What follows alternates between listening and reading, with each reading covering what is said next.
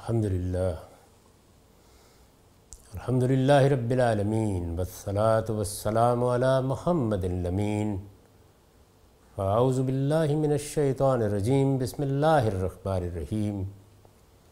خواتین و حضرات، ہم میزان حصہ دوم میں تیسرے باب کا مطالعہ کر رہے ہیں۔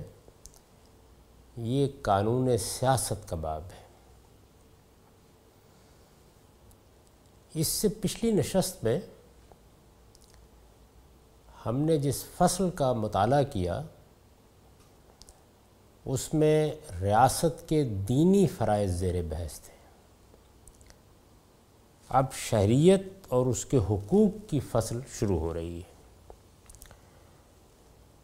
اس کے لیے میں نے سورہ توبہ کی دو آیات کا انتخاب کیا ہے۔ ایک گیارہویں آیت اور دوسرے پانچویں آیت۔ گیارہویں آیت میں ارشاد فرمایا ہے فعن تابو و اقام الصلاح و آتب الزکا فقوان کم فدین پھر اگر وہ توبہ کر لیں اور نماز کا اہتمام کریں اور زکوٰۃ ادا کریں، تو دین میں تمہارے بھائی ہیں۔ اور پانچویں آیت ہے فعن تابو و اقام الصلاح و آتب الزکا فخلو سبیل پھر اگر وہ توبہ کر لیں اور نماز کا اہتمام کریں اور زکوٰۃ ادا کریں تو ان کی راہ چھوڑ دو۔ یہ دو آیتیں میں نے لکھا یہ دونوں آیتیں سورہ توبہ میں ایک ہی سلسلہ بیان میں آئی ہیں۔ یعنی ایک ہی حکم ہے۔ جس کو مثبت اور منفی طریقوں سے قرآن مجید نے دہرا دیا ہے۔ سیاق اور سباق کے لحاظ سے الگ الگ مقام کی آیتیں نہیں ہیں، ایک ہی سلسلہ بیان کی آیتیں ہیں۔ قرآن نے فرمایا ہے کہ حج کے موقع پر یہ اعلان کر دیا جائے کہ مشرقین عرب میں سے جو لوگ یہ تین شرطیں پوری کر دیں۔ وہ دین میں تمہارے بھائی ہیں اور تمہارے لیے اللہ کا حکم یہ ہے کہ اس کے بعد ان کی راہ چھوڑ دو۔ یعنی اب ایک نظم اجتماعی قائم ہو چکا ہے۔ مشرقین عرب کو الٹیمیٹم دیا گیا کہ وہ ایک متعین مدت میں ایمان قبول کر لیں۔ اور یہ شرائط ہے جن کو پورا کرتے ہیں۔ اگر وہ ان شرائط کو پورا کر دیتے ہیں تو دنیوی قانون میں ان کو مسلمانوں کی ریاست میں برابر کا شہری مان لیا جائے گا اور ان مطالبات کے سوا جو ان آیتوں میں کیے گئے ہیں، ان سے مزید کوئی مطالبہ نہیں کیا جائے گا یعنی ریاست اور قانون کی سطح پر۔ یہاں یہ بات بالکل سیاق و سباق سے واضح ہے کہ آخرت زیر بحث نہیں ہے۔ دنیا میں جو نظم اجتماعی قائم ہوا، رسالت معاب صلی اللہ علیہ وسلم کی قیادت میں، اتمام حجت کے بعد مشرقین عرب کو الٹیمیٹم دے کر اس میں شہریت کی شرائط بیان کی جا رہی وہ شرائط کیا ہیں؟ اولاً کفر و شرک سے توبہ کر کے وہ اسلام قبول کر لیں پہلی شرط۔ ثانین اپنے ایمان و اسلام کی شہادت کے طور پر نماز کا اہتمام کریں۔ ثالثاً، ریاست کا نظم چلانے کے لیے اس کے بیت المال کو زکوٰۃ ادا کریں۔ وہ چونکہ اس وقت اسلام کو قبول نہیں کر رہے تھے، تو پہلی بات یہ کہی گئی کہ وہ اسلام کو قبول کر لیں۔ یعنی اس بات کی گواہی دیں کہ اللہ کے سوا کوئی الہ نہیں اور محمد صلی اللہ علیہ وسلم اللہ کے رسول ہے اس بات کا اقرار کر لیں، نماز کا اہتمام کریں، زکوٰۃ ادا کریں۔ یہ تین شرطیں ان دونوں آیتوں میں پیش کی گئی ہیں۔ اور اگر آپ آیتوں کی طرف مراجت کریں، تو پہلی آیت میں نتیجہ یہ بیان کیا گیا ہے کہ اخوان و کم فدین وہ دین میں برابر کی سطح پر تمہارے بھائی قرار پا جائیں گے۔ بھائی کا لفظ اصل میں برابری اور مساوات کو بیان کرتا ہے۔ یعنی اگر کہا جائے بیٹے بن جائیں گے، اگر کہا جائے بیویاں بن جائیں گی، اگر کہا جائے کہ فلاں اور فلاں رشتہ قائم ہو جائے گا، تو ہر رشتہ اپنی نوعیت کے لحاظ سے الگ نتیجہ پیدا کرے گا۔ جب بھائی کہا جاتا ہے، تو اس کا مطلب ہوتا ہے برابر کی سطح پر۔ رسول اللہ صلی اللہ علیہ وسلم نے قرآن کے اسی حکم کی وضاحت میں فرمایا ہے۔ یعنی یہی جو حکم ہے کہ پھر وہ تمہارے بھائی بن جائیں گے۔ اور جیسے کہ دوسری آیت سے واضح ہے، یہ بتا دیا گیا ہے کہ پھر اس کے بعد تم ان کے خلاف کوئی اقدام نہیں کر سکتے۔ یعنی فخلو سبھی لہم ان کا راستہ چھوڑ دو۔ قانون کے تقاضے پورے ہو گئے۔ رسول اللہ علیہ وسلم نے قرآن کے اسی حکم کی وضاحت میں فرمایا ہے امرت و نقاتل الناس حتیٰ یشد اللہ الہ الا اللہ و ان محمد الرسول اللہ و یقیم الصلاح و یوت الزکا فیضا فعلو اسم من دواہم وام والہم اللہ بحق و حساب اللہ یہ مسلم کی روایت ایک ہی مضمون ہے۔ ایک ہی موقع پر رسالت میں آپ صلی اللہ علیہ وسلم نے یہ بات فرمائی ہے۔ لیکن تنہا مسلم میں دیکھ لیجیے کہ راویوں میں کس طرح کے تصرفات ان میں کر دیے۔ ہیں قرآن مجید کی روشنی میں جب آپ روایت کا انتخاب کرتے ہیں تو وہ یہ متن ہے جو میں نے منتخب کر کے آپ کے سامنے رکھ دیا۔ اس کا ترجمہ یہ ہے کہ مجھے حکم دیا گیا ہے کہ میں لوگوں سے جنگ کروں۔ یہ مشرقین عرب زیر بیس ہے۔ اتمام حجت کے بعد اللہ کے پیغمبر کی طرف سے انہیں الٹیمیٹم دیا گیا ہے۔ اللہ تعالیٰ رسولوں کی بیست کے بعد جزا و سزا کا فیصلہ کرتے ہیں، جس کو ہم دینونت سے تعبیر کرتے ہیں۔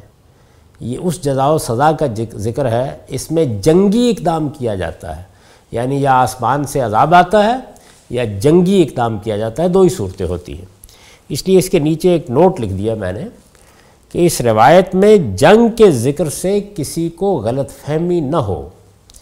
یہ محض اس لیے ہوا ہے کہ اس وقت معاملہ مشرقین عرب سے تھا، جن کے بارے میں قرآن نے وضاحت کر دی تھی کہ رسول اللہ صلی اللہ علیہ وسلم کی طرف سے ان پر اتمام حجت کے بعد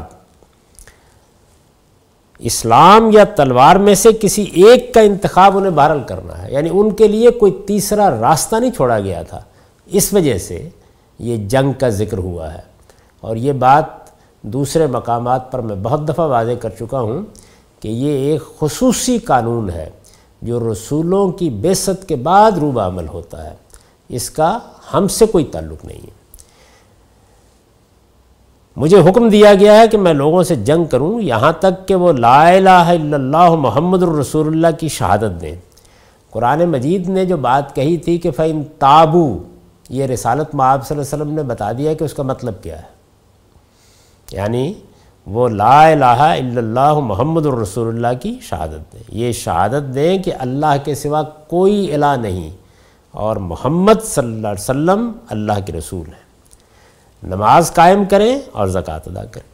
یعنی وہی تین چیزیں جو آیتوں میں بیان ہوئی ہیں۔ یہ آپ نے بیان فرمائی۔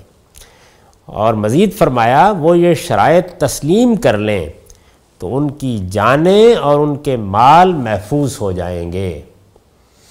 یعنی ریاست کا جو نظم قائم کیا گیا ہے، اس میں ان تین شرائط کو ماننے کے بعد ان کے خلاف کوئی اقدام نہیں کیا جائے گا۔ اور یہ بات یاد رکھیے کہ اقدام یا جان کے خلاف ہوتا ہے یا مال کے خلاف یا آبرو کے خلاف۔ تو فرمایا کہ اللہ یہ کہ وہ ان سے متعلق کسی حق کے تحت اس حفاظت سے محروم کر دیے جائیں ان سے متعلق یعنی جان و مال سے متعلق۔ جان و مال سے متعلق کوئی حق کب قائم ہوتا ہے؟ یعنی مثال کے طور پر کسی نے قتل کر دیا، دیت پر معاملہ ہوا ہے تو لی جائے۔ اور اگر نہیں ہوا تو قصاص لیا جائے گا۔ تو یہ استثناء ہر جگہ بیان کرنا ضروری ہے کہ اگر اب یہ شخص کسی جرم کا ارتکاب کرے گا یعنی ایک وہ حقوق ہیں جو عام حالات میں دے دیے جاتے ہیں۔ کسی کو حق نہیں ہے کہ وہ میری آزادی پر قدغن لگائے، وہ میری جان کے خلاف کوئی اقدام کرے، میرے مال کے خلاف کوئی اقدام کرے۔ لیکن جب میں جرم کا ارتکاب کرتا ہوں تو مجرم کی حیثیت سے پولیس مجھے گھر میں بھی آگے گرفتار کرنے کا حق رکھتی ہے۔ تو یہ وہ چیز ہے جس کو بیان کیا جا رہا ہے۔ اللہ یہ کہ ان سے متعلق کسی حق کے تحت اس حفاظت سے محروم کر دیا جائیں رہا ان کا حساب تو وہ اللہ کے ذمے ہے۔ یعنی یہ واضح کر دیا کہ یہ سر سر اسلام کا دنیوی قانون ہے جو زیر بحث ہے۔ آخرت میں کیا معاملہ ہوگا؟ یعنی ان کے اس اقرار کو کہ ہم نے توحید کو مان لیا، ہم نے محمد الرسول اللہ صلی اللہ علیہ وسلم کی رسالت کو مان لیا، ہو سکتا ہے کہ قیامت میں قبول کرنے سے انکار کر دیا جائے کہ یہ منافقانہ تھا۔ انہوں نے نماز کا اہتمام کیا، زکوٰۃ ادا کی، لیکن اللہ کے لیے کوئی کام بھی نہیں کیا۔ تو اللہ تعالیٰ پابند نہیں ہو گیا کہ وہ اس کو قبول کر لے۔ آخرت میں کیا معاملہ ہوگا؟ یہ ارشاد فرمایا کہ وہ زیر بحث نہیں یہ ہے در حقیقت اگر آپ جاننا چاہیں کہ رسالت میں آپ صلی اللہ علیہ وسلم سے جو چیزیں ہمیں اخبار احاد کے ذریعے سے ملی ہیں، حدیث کے ذریعے سے ملی ہیں، ان کی کیا قدر و قیمت ہے؟ میں نے نبی کی باتیں کے زیر عنوان ایک مختصر سا شزرہ لکھا تھا اور اس میں یہ بتایا تھا کہ رسالت میں آپ صلی اللہ علیہ وسلم کی ایک حیثیت حیثیت نبوت ہے، اس میں آپ نے ہمیں دین دیا ہے۔ ایک دوسری حیثیت دین کے سب سے بڑے اور سب سے پہلے عالم کی۔ اور یہ حیثیت وہ ہے کہ جس میں آپ دین کی شر و وضاحت فرماتے ہیں۔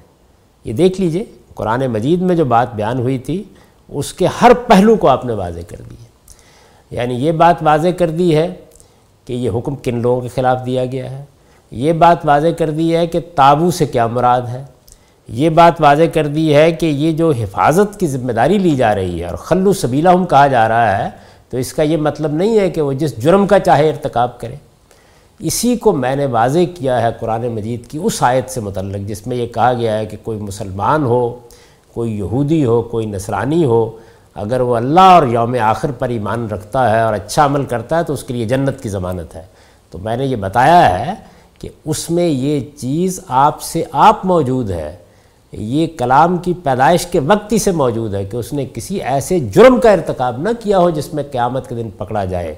اور پھر یہ بتایا ہے کہ ایک سچے پیغمبر کو سچا سمجھتے ہوئے اس کا انکار کر دینا یہ ان جرائم میں سے ہے کہ جس میں ابدی جہنم کا فیصلہ سنا دیا جائے گا۔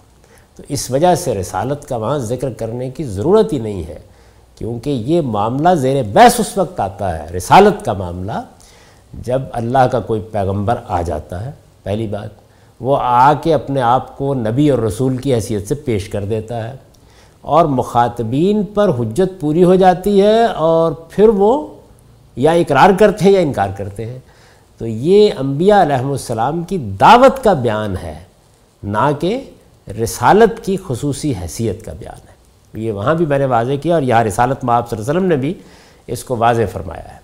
یعنی آپ نے یہ بتایا کہ یہ اللہ بحق کے ہاں میں جو چیزیں شامل ہیں، وہ قرآن کو بیان کرنے کی ضرورت نہیں ہے۔ وہ تو کلام کے لازمی مضمرات ہیں جن کو ہر اس شخص کو سمجھنا چاہیے جو دین میں بصیرت رکھتا ہے۔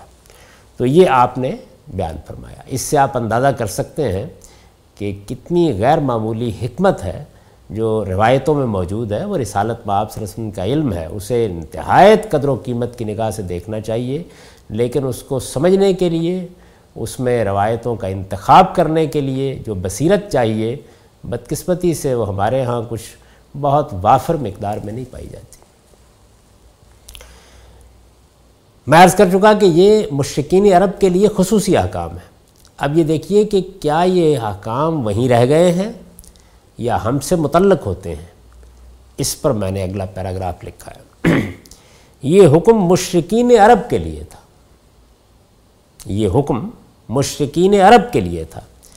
لیکن صاف واضح ہے کہ جن پر خدا کے رسول کی طرف سے اتمام حجت کیا گیا، جب ان سے براہ راست خدا اور رسول کی حکومت میں کوئی مطالبہ اس سے زیادہ نہیں کیا گیا، تو بعد کے لوگوں سے بدرجہ اولا نہیں کیا جا سکتا۔ یعنی اب جو نظم ریاست رسول اللہ علیہ وسلم کے بعد قائم ہوگا وہ اس سے آگے کوئی مطالبہ کیسے کر سکتا ہے؟ جو مطالبہ خود رسول اللہ علیہ وسلم نے کیا، وہ قرآن میں بیان ہو گیا ہے۔ اور چونکہ مسلمانوں کے دنیوی نظم کے لیے کیا، تو اس وجہ سے یہ مطالبات تو کیے جا سکتے ہیں۔ اور خلفۂ راشدین کا تعمل بتاتا ہے کہ انہوں نے کیے۔ لیکن ان سے آگے کوئی مطالبہ کیسے کیا جا سکتا ہے؟ تو یہ ہے بنائے استدلال۔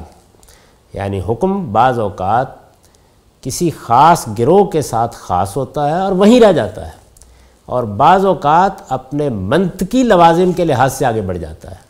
تو یہ اس طرح ہم سے متعلق ہو گیا۔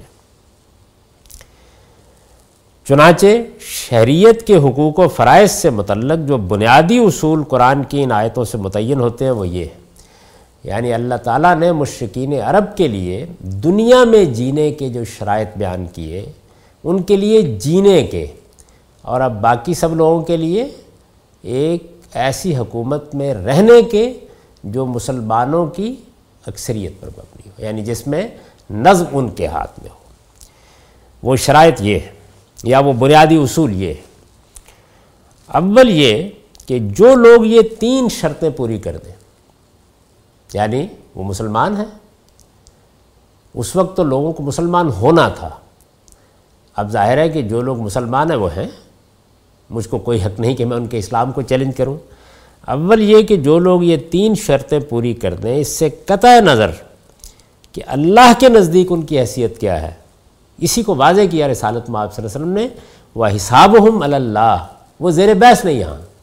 اللہ کے ہاں تو یہ معلوم ہے کہ حج اگر آدمی نے نہیں کیا اور وہ استطاعت رکھتا تھا، تو فرمایا کہ پھر اللہ کو اس کی کچھ پرواہ نہیں۔ ہے اس وجہ سے یہاں آخرت زیر بحث نہیں ہے، اللہ تعالیٰ کے ساتھ تعلق زیر بحث نہیں ہے۔ یہاں جو چیز زیر بحث ہے، وہ صرف یہ ہے کہ جو دنیوی نظم قائم ہوگا، اس میں حقوق و فرائض کیا ہوں گے۔ تو میں یہ عرض کر رہا تھا کہ تین شرطیں پوری کر دیں۔ یعنی مسلمان ہوں، جیسے کہ اب مسلمان ہیں لوگ۔ دوسرے، نماز کا اہتمام کریں، تیسرے، زکوٰۃ ادا کریں۔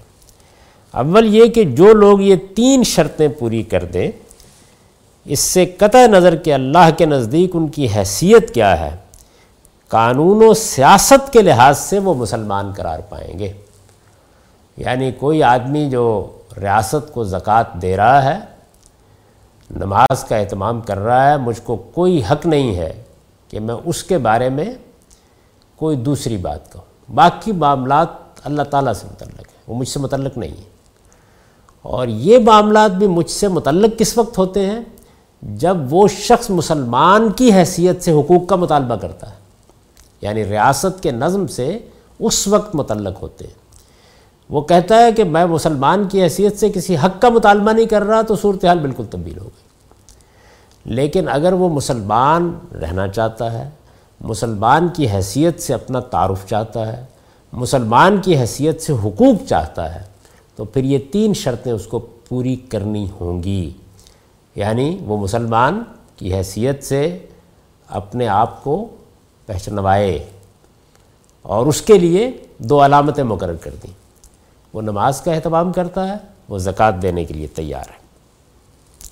اول یہ کہ جو لوگ یہ تین شرطیں پوری کر دیں، اس سے قطع نظر کہ اللہ کے نزدیک ان کی حیثیت کیا ہے، قانون و سیاست کے لحاظ سے وہ مسلمان قرار پائیں گے اور وہ تمام حقوق انہیں حاصل ہو جائیں گے جو ایک مسلمان کی حیثیت سے ان کی ریاست میں ان کو حاصل ہونے چاہیے۔ یہ دیکھیے، ایک مسلمان کی حیثیت سے ان کی ریاست میں ان کو حاصل ہونے چاہیے۔ اس وقت شاید لوگ اس کی اہمیت نہ سمجھ سکیں۔ اس لیے کہ دنیا میں بنیادی حقوق کا چارٹر منظور کر لیا گیا ہے۔ دنیا کی تمام حکومتوں کے آئین کم و بیش ان بنیادی حقوق کے پابند ہیں اور ان کی ضمانت دیتے ہیں۔ ابھی بھی مستثنیات موجود ہیں۔ مثلا بعض بادشاہتوں میں بعض حقوق نہیں مانے جاتے لوگوں کے لیے، لیکن بحثیت مجموعی دنیا میں انسان کے بنیادی حقوق مان لیے گئے ہیں۔ جس وقت یہ بات ہو رہی ہے، اس وقت کوئی اس طرح کا چارٹ وجود میں نہیں آیا۔ بنیادی حقوق کا کوئی تصور پیدا نہیں ہوا۔ لہذا حقوق مذہب دینے کے لیے کھڑا ہوا ہے۔ تو وہ اپنے ماننے والوں کو، جو اپنے ماننے والے نہیں ہیں، ان کا مسئلہ بعد میں زیر بحث آئے گا۔ مذہب تو سب سے پہلے اپنے ماننے والوں کے حقوق بیان کرے گا۔ اور یہ وہ حقوق ہیں جو پہلی ریاست قائم ہوئی، جس میں خدا اور خدا کا رسول براہ راست حکومت کر رہے تھے۔ اس میں لوگوں کو دیے گئے اور ان شرائط کے ساتھ دیے گئے۔ اور وہ تمام حقوق انہیں حاصل ہو جائیں گے جو ایک مسلمان کی حیثیت سے ان کی ریاست میں ان کو حاصل ہونے چاہیے۔ دوم یہ کہ عام مسلمان ہوں یا ارباب اقتدار، ان شرطوں کے پورا کر دینے کے بعد ان کا باہمی تعلق لازماً اخوتی کا ہے۔ یعنی یہ حقوق برابری کی سطح پر لے آئیں گے۔ اخوان حکم فدین وہ ایک دوسرے کے بھائی ہیں اور اس طرح قانونی حقوق کے لحاظ سے بالکل برابر ہے۔ یہ سادہ قانونی تعبیر ہے۔ فیخوان حکم فدین ظاہر ہے کہ جو اب اصطلاحات علم سیاست کی ترقی کے نتیجے میں وجود میں آ گئی ہیں، وہ اس وقت موجود ہی نہیں ہے تو ایک سادہ تعبیر اختیار کی گئی فیخوان حکم فدین وہ دین کے معاملے میں برابر آ گئے تمہارے بھائی۔ اور اس طرح قانونی حقوق کے لحاظ سے بالکل برابر ہیں۔ ان کے درمیان کسی فرق کے لیے اسلام میں کوئی گنجائش نہیں مانی جا سکتی۔ قرآن نے اس مدعا کے لیے فیخوانکم فی الدین کے الفاظ استعمال کیے ہیں۔ یعنی وہ دین میں تمہارے بھائی بن جائیں گے۔ الدین کے لفظ سے ظاہر ہے کہ یہاں اسلام مراد ہے۔ اور فیخوانکم کے الفاظ میں رسول اللہ علیہ وسلم کے صحابہ کو خطاب کر کے یہ ہدایت کی گئی ہے۔ صحابہ کو۔ یعنی جن کی فضیلت، جن کا مقام محتاج بیان نہیں ہے۔ صحابہ کو خطاب کر کے یہ ہدایت کی گئی ہے کہ ان تین شرطوں کے پورا ہو جانے کے بعد ریاست کے نظام میں، یاد رکھیے خدا کے ہاں نہیں، ریاست کے نظام میں تمہاری اور ان نئے ایمان لانے والوں کی حیثیت بالکل برابر ہوگی۔ تمہارے اور ان کے قانونی حقوق میں کسی لحاظ سے کوئی فرق نہیں کیا جائے گا۔ یعنی ایک شخص آج مسلمان ہوا ہے، الٹیمیٹم کے بعد مسلمان ہوا ہے ایک طرح سے سر پر تلوار دیکھ کر مسلمان ہوا ہے۔ اس کے اور ابو بکر صدیق رضی اللہ عنہ کے قانونی حقوق میں کوئی فرق نہیں رہے گا۔ یہ کہہ رہی ہے یہ آیت۔ سوم یہ کہ اخوت کا یعنی بھائی بھائی ہونے کا یہ رشتہ قائم ہو جانے کے بعد سب مسلمانوں پر، خواہ وہ عوام میں سے ہوں یا ارباب حل وقت میں سے، وہ تمام ذمہ داریاں خود بخود عائد ہو جاتی ہیں۔ جو عقل و فطرت کی روح سے ایک بھائی پر اس کے بھائی کے بارے میں عائد ہونی چاہیے۔ یعنی لفظ ایسا استعمال کیا ہے کہ اس سے یہ ایک تیسرا نتیجہ بھی نکل آتا ہے۔ یعنی پہلا نتیجہ جو ہم نے اس لفظ کے استعمال سے نکالا، وہ یہ تھا کہ یہ تین شرطیں پوری کرو، تمام وہ حقوق لے لو جو ایک مسلمان کی حیثیت سے تمہیں ملنے چاہیے۔ دوسری دوسرا نتیجہ ہم نے یہ نکالا کہ اب پرانے ایمان لانے والوں میں، مہاجرین اولین میں اور ان نئے ایمان لانے والوں میں فرق نہیں کیا جائے گا۔ کوئی قانونی حقوق، اس میں کوئی فرق نہیں ہوگا۔ یہی وہ بات ہے جو امام و حنیفہ کہتے تھے کہ ایمان لا یزید و لا ینکس قانون کی سطح پر ایمان زیادہ اور کم نہیں ہو سکتا۔ یعنی قانون یہ نہیں دیکھے گا کہ سیدنا ابو بکر صدیق رضی اللہ عنہ کا ایمان کیا ہے اور ایک عام مسلمان کا جو شاید دین کے فرائض کی پابندی بھی ٹھیک طرح سے نہ کرتا، اس کے ایمان کی کیا نوعیت؟ ہے نہیں، قانون اور ریاست کا معاملہ بالکل الگ ہے۔ اللہ کے ہاں ظاہر ہے کہ دونوں کا کوئی تقابل نہیں ہے۔ اور تیسرا نتیجہ یہ نکالا کہ ذمہ داریاں عائد ہو جائیں گی۔ یعنی جس وقت ہم نے یہ طے کر دیا کہ بھائی ہیں، تو اب بھائی رات کو بھوکا سو جائے، یہ تو نہیں ہو سکتا۔ بھائی کے اوپر کوئی افتاد آ جائے اور بھائی بے نیاز پڑا رہے، یہ نہیں ہو سکتا۔ تو وہ تمام ذمہ داریاں سب مسلمانوں پر ایک دوسرے کے لیے عائد ہو گئی۔ چہارم یہ کہ آخرت میں جواب دہی کے لحاظ سے اسلام کے مطالبات اپنے ماننے والوں سے خواہ کچھ ہوں، ظاہر ہے کہ ان مطالبات کی ایک پوری فہرست ہے جو قرآن میں بیان ہوئی ہے آخرت کے لحاظ سے۔ اس کا نظم اجتماعی، اس کا یعنی اسلام کا نظم اجتماعی۔ جب مسلمانوں کے ہاتھ میں اقتدار ہو، ان کا نظم اجتماعی اپنے مسلمان شہریوں سے جو مطالبات کر سکتا ہے، وہ بس یہ تین ہی مطالبات ہیں جو ان آیتوں میں اللہ تعالیٰ نے پوری وضاحت کے ساتھ خود بیان فرما دی یعنی اس کے سوا کوئی مطالبہ مسلمانوں کو ان کے طلب حقوق کے نتیجے میں ان سے نہیں کیا جا سکتا۔ یہ تین ہی مطالبات ہیں۔ ان میں نہ کمی کے لیے کوئی گنجائش ہے اور نہ بیشی کے لیے۔ عالم کے پروردگار نے ان پر خود اپنی مہر ثبت کر دی ہے۔ اس وجہ سے کوئی قانون، کوئی ضابطہ، کوئی حکومت، کوئی شورا، کوئی پارلیمان اب قیامت تک ان شرائط کے پورا کر دینے کے بعد مسلمانوں کی جان، مال آبرو اور عقل و رائے کے خلاف کسی نوعیت کی کوئی تعدی نہیں کر سکتی۔ یعنی یہ تین شرطیں پوری کر دینے کے بعد ضمانت ہے کہ مسلمان کی حیثیت سے اب ان کی جان، ان کا مال اور ان کی آبرو بالکل محفوظ ہو گئی۔ چنانچہ نبی صلی اللہ علیہ وسلم کے بعد مسلمانوں کی ریاست کے پہلے حکمران سیدنا صدیق اکبر رضی اللہ عنہ نے جب مانعین زکوٰۃ کے خلاف، جنہوں نے زکوٰۃ دینے سے انکار کر دیا تھا، جب مانعین زکوٰۃ کے خلاف کارروائی کا حکم دیا، تو لوگوں کے معارضے پر یہ حقیقت پوری قطعیت کے ساتھ اس طرح واضح فرمائی۔ یعنی رسول اللہ علیہ وسلم اب جا چکے ہیں۔ مسلمانوں کا نظم اجتماعی ہے۔ انہوں نے واضح فرمایا کالا تعالیٰ کال اللہ تعالیٰ فعن تابو و کام الصلاح و آتم الزکا فخلو سبی وہی آیت پڑھی انہوں نے۔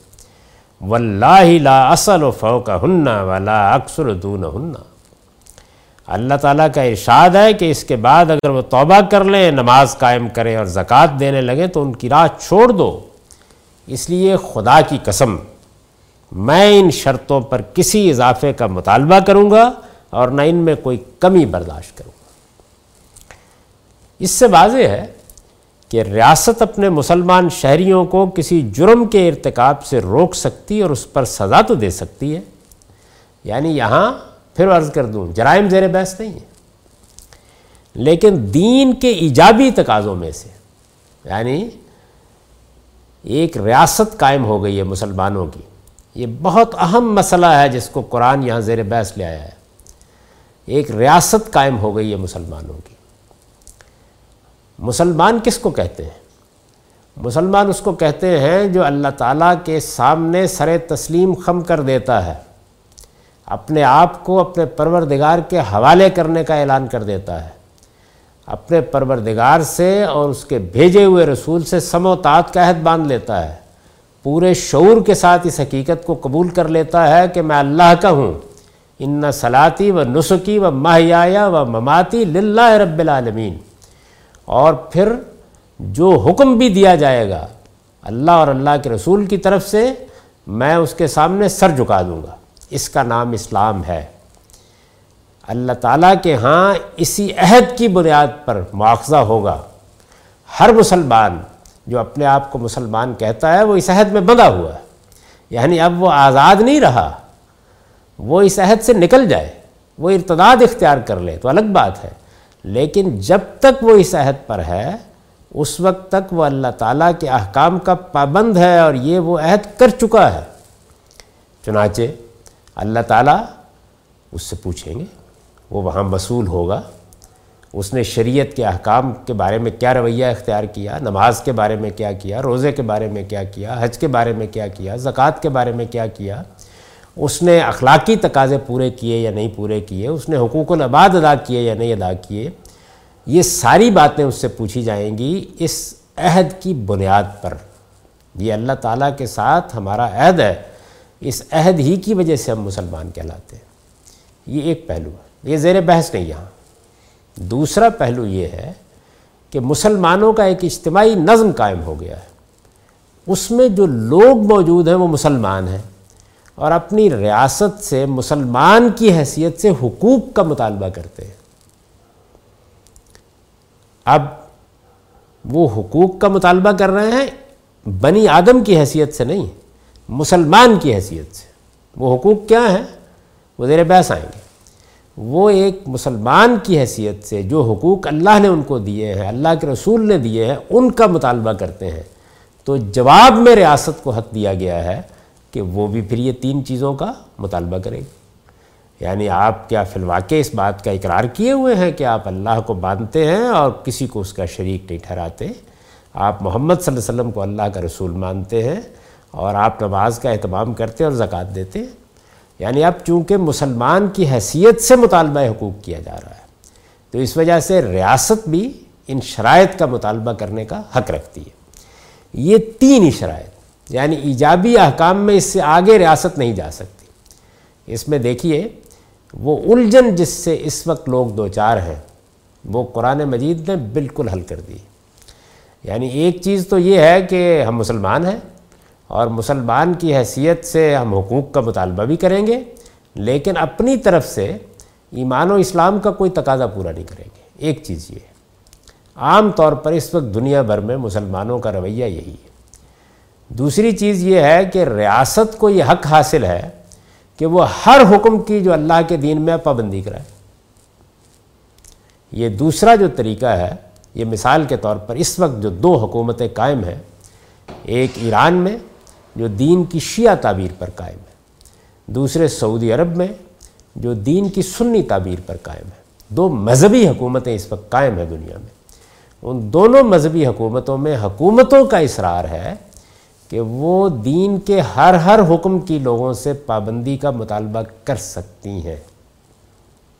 چنانچہ اسی بنیاد کے اوپر یہ جانتے ہیں آپ کہ محرم کے ساتھ سفر کرنا یا نہیں کرنا، اس کے بارے میں بھی قانون سازی ہوگی۔ خواتین گاڑی چلا سکتی ہے نہیں چلا سکتی، اس پر بھی قانون سازی ہوگی۔